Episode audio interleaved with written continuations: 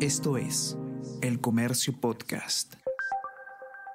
Hola a todos, ¿qué tal? ¿Cómo están? Espero que estén comenzando su día de manera excelente. Yo soy Ariana Lira y hoy tenemos que hablar sobre comercio ambulatorio y candidatos a la alcaldía de Lima, porque menos de la mitad de propuestas sobre este importante tema son viables. Así lo ha determinado un informe de la Unidad de Periodismo de Datos del Comercio. Vamos a conversar sobre qué proponen los candidatos qué tan viables o no son sus medidas.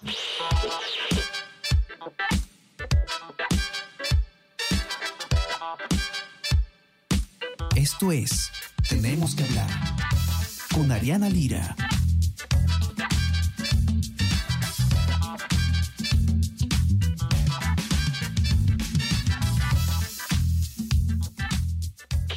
Es conocido que en Lima uno de los principales problemas que hay que afrontar desde la municipalidad es el comercio ambulatorio.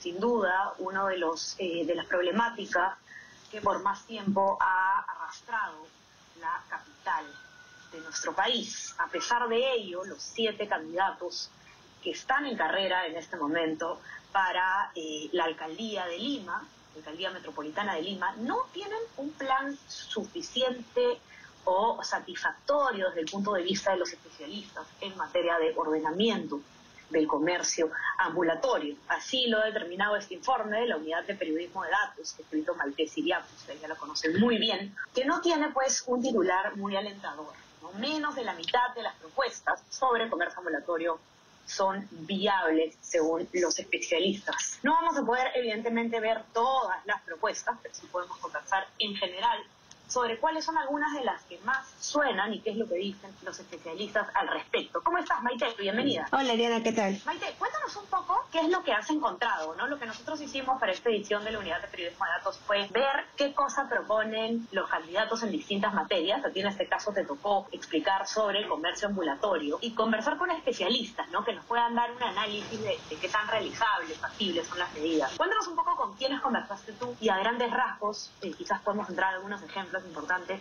qué es lo que te han dicho. Yo tuve la oportunidad de conversar con Fernando González, que es economista e investigador del Instituto Peruano de Economía, eh, con Augusto Linares, que es socio del estudio Linares, y Carlos González Prada, que es asociado principal de Philip Prieto Carrillo Sosa, Ferrero Du y Uría, quienes de hecho, tienen como especialidad ver justamente este tema, ¿no? Todo el tema de formalización y bueno, Fernando, todo el tema eh, que incluye inversiones. Eh, en este punto algo muy interesante que, que, hicimos fue seleccionar las propuestas que los candidatos podían, ponían en sus planes de gobierno. ¿no? Seleccionamos tres propuestas por cada candidato. Pero algo interesante eh, a lo que, que pudimos ver es que no había muchas más propuestas. O sea, algunos tenían cuatro, algunos tenían tres exactas, eh, algunos, como es el caso de Rafael López Aliaga, eh, apenas tenía dos propuestas al respecto. Entonces, a pesar de que, que, como bien lo has mencionado, el comercio ambulatorio siempre ha sido un tema importante, eh, tal vez no se le ha dado la importancia o los planes de gobierno señalan que no se le ha dado esa importancia, no solo al no tener eh, planes o, propuestas viables, sino al tener planes que no, no tienen realmente propuestas eh, de dónde de, de dónde verificar.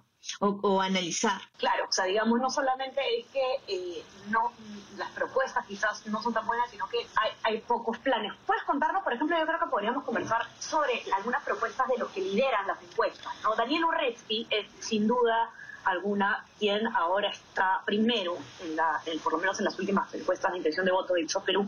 ¿Qué, ¿Qué, hay, por ejemplo, sobre las iniciativas que tiene él en materia de, de comercio ambulatorio, Maite? Sí, a ver, en el caso de Daniel Urresti, eh, que es el candidato eh, por Podemos Perú, que de hecho, como mencionas, lidera la las encuestas, eh, la mayoría de sus propuestas dependen de factores externos para llevarse a cabo. ¿no? Por ejemplo, tenemos eh, la propuesta de crear una norma especial con incentivos tributarios y administrativos para incentivar la reubicación de los comerciantes ambulantes.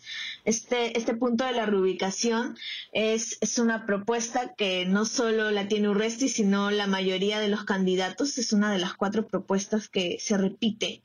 Em, lo que menciona los expertos es que, por ejemplo, se necesitaría responder a una estrategia integral de formalización y coordinar con organizaciones gremiales de comerciantes informales. Eh, es decir, eh, requieres de otros puntos para conseguirlo, ¿no? Eh, por su lado, por ejemplo, Augusto Linares menciona que el uso de espacios públicos con capacidad ociosa va a requerir de un trámite administrativo que podría ser un poco complicado de concretarse.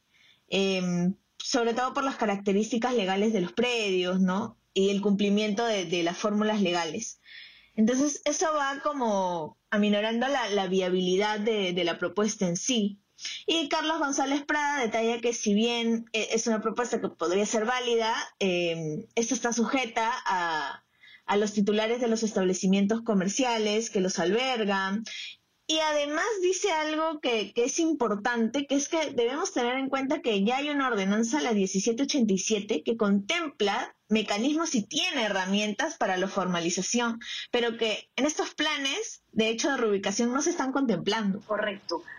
Ahora, Maite, eh, después de, Daniel Urresti tenemos a, Rafael López Aliada, intención de votos, y lo interesante en tu informe es que él es quien menos propuestas tiene en este sentido, ¿cierto? Sí, él solo tiene dos propuestas y de hecho una de ellas está orientada a registrar al 80% de comerciantes ambulantes en un plan integrador de la lucha contra la delincuencia común. Eh, pero no es para formalizarlos ni para, digamos, mejorar la situación. Eh, es como unirlos a ese plan de, de, lucha contra la delincuencia.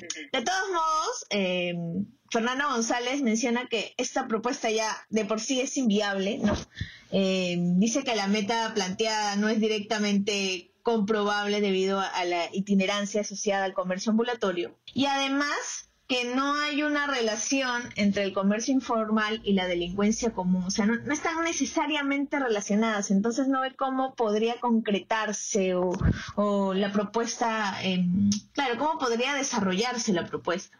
Y en cuanto a, las otras, a, la otra propuesta que tiene, ¿no? En realidad depende mucho de factores externos para que se puedan concretar, ¿no? La, otra propuesta es erradicar los abusos de actividades comerciales y ahí lo que ves es como disponer acciones pertinentes eh, en la comisión de infracciones e incumplimientos de la ley por los vendedores ambulantes. ¿no? Las acciones, eh, las, las infracciones, comisión de delitos que podrían tener estos, estos vendedores ambulantes eh, contra eh, los clientes, ¿no? las personas que les compran. Pero ahí tenemos un gran problema, eh, que también mencionan los expertos. ¿no? no hay un cómo saber quiénes son esos vendedores, cómo saber qué precios utilizan, si no hay un registro en realidad, cómo hacer que se registren. Em, entonces ellos tampoco ven que esto pueda ser viable. Esas son las dos únicas propuestas que tiene López Aliaga acerca del comercio ambulatorio. Ahora, Maite, eh, ¿hay alguna propuesta en general que haya tenido el visto bueno de los tres especialistas en, los... Veo, por ejemplo, aquí hay una de eh, Isabel León Chinchay, Frente de la Esperanza.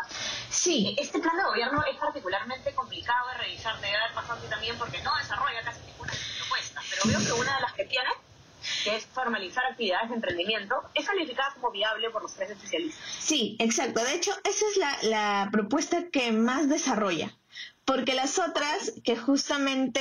Eh, Mm, son inviables o, dependen de factores es precisamente porque no hay explicación a la propuesta, a las otras propuestas, ¿no? Entonces, por eso no se puede dar un buen análisis de qué, em, si esta se, podrá concretar o no. Pero hay una que, desarrolla que es precisamente formalizar actividades de emprendimiento, ¿no? Eh, y en este caso es, es una de las pocas propuestas que han hecho los candidatos en las que los tres eh, especialistas mencionan que es viable, no concuerdan en que es viable. Em, dicen que, que, ya se cuenta, de hecho, con alianzas institucionales para brindar talleres de capacitación que se podrían aprovechar, ¿no? En, en, esta, en este desarrollo que ella menciona, en cómo va a llevar a cabo la propuesta, ¿no? Ella dice que necesita em, hacer conexiones con el mercado, entidades públicas, ONGs y la sociedad civil.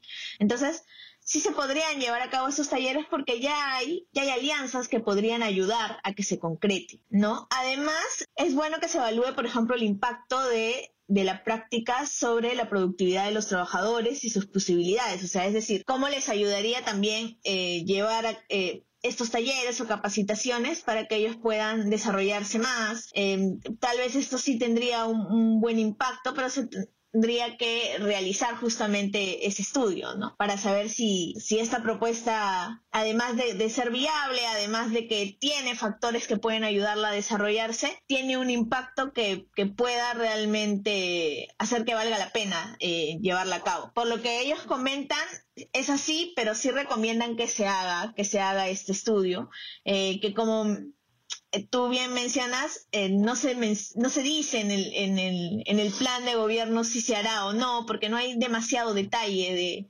de cómo se van a llevar a cabo todas las propuestas. Maite, no sé si hay algo que te ha dicho, te han dicho en general los especialistas que quisieras comentar, qué les ha parecido las propuestas a modo general, digamos, ¿no? Para, para ya poder invitar a que, a que lean tu informe a detalle los que nos acompañan. Sí, a ver, tenemos en realidad cuatro propuestas que son las que ellos han visto que se repiten, que son básicamente em, el tema de la reubicación, ¿no? De, de hacer nuevos requisitos de formalización que ellos ven que es complejo el tema porque ahí hay muchos factores externos que se tienen que tener en cuenta. Crear un padrón de comercio ambulatorio que también lo ven difícil porque em, tendrías que crear diferentes incentivos y tener un buen plan de acción para que se pueda, eh, para que los comerciantes eh, puedan eh, inscribirse o están incentivados a inscribirse en este registro, ¿no? en este padrón.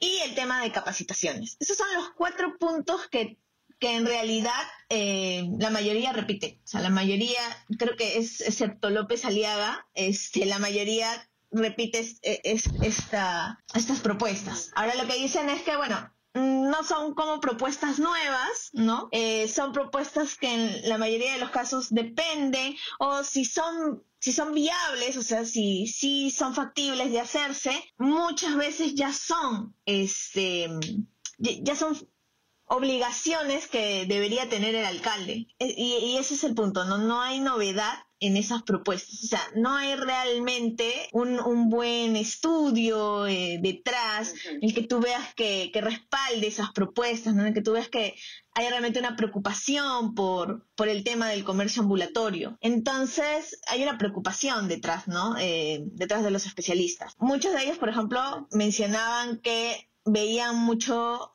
palabreo en lugar de una argumentación muy clara de cómo se van a desarrollar las propuestas. Y eso también preocupa, preocupa porque eso lo que significa a largo plazo es que probablemente estas nunca se lleven a cabo y nunca tengamos una solución a, este problema que ya arrastramos.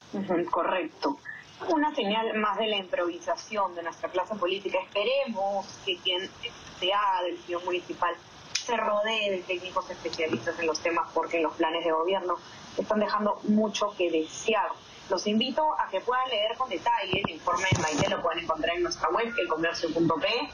Y no se olviden también de suscribirse a nuestras plataformas, estamos en Spotify y Apple Podcast para que puedan escuchar todos nuestros podcasts y suscríbanse también a nuestro WhatsApp, El Comercio Te Informa, para recibir lo mejor de nuestro contenido a lo largo del día. Y muy atentos a la edición del Comercio Data de esta semana, porque vamos a seguir analizando propuestas de los candidatos. Así que muy atentos. Maite, te mando un abrazo. Gracias por estar acá. Que tengas un excelente día. Igualmente, gracias a ustedes. Ya estamos conversando entonces nuevamente el día viernes. Que tengan una excelente semana. Chao, chao. Tenemos que hablar con Ariana Lira.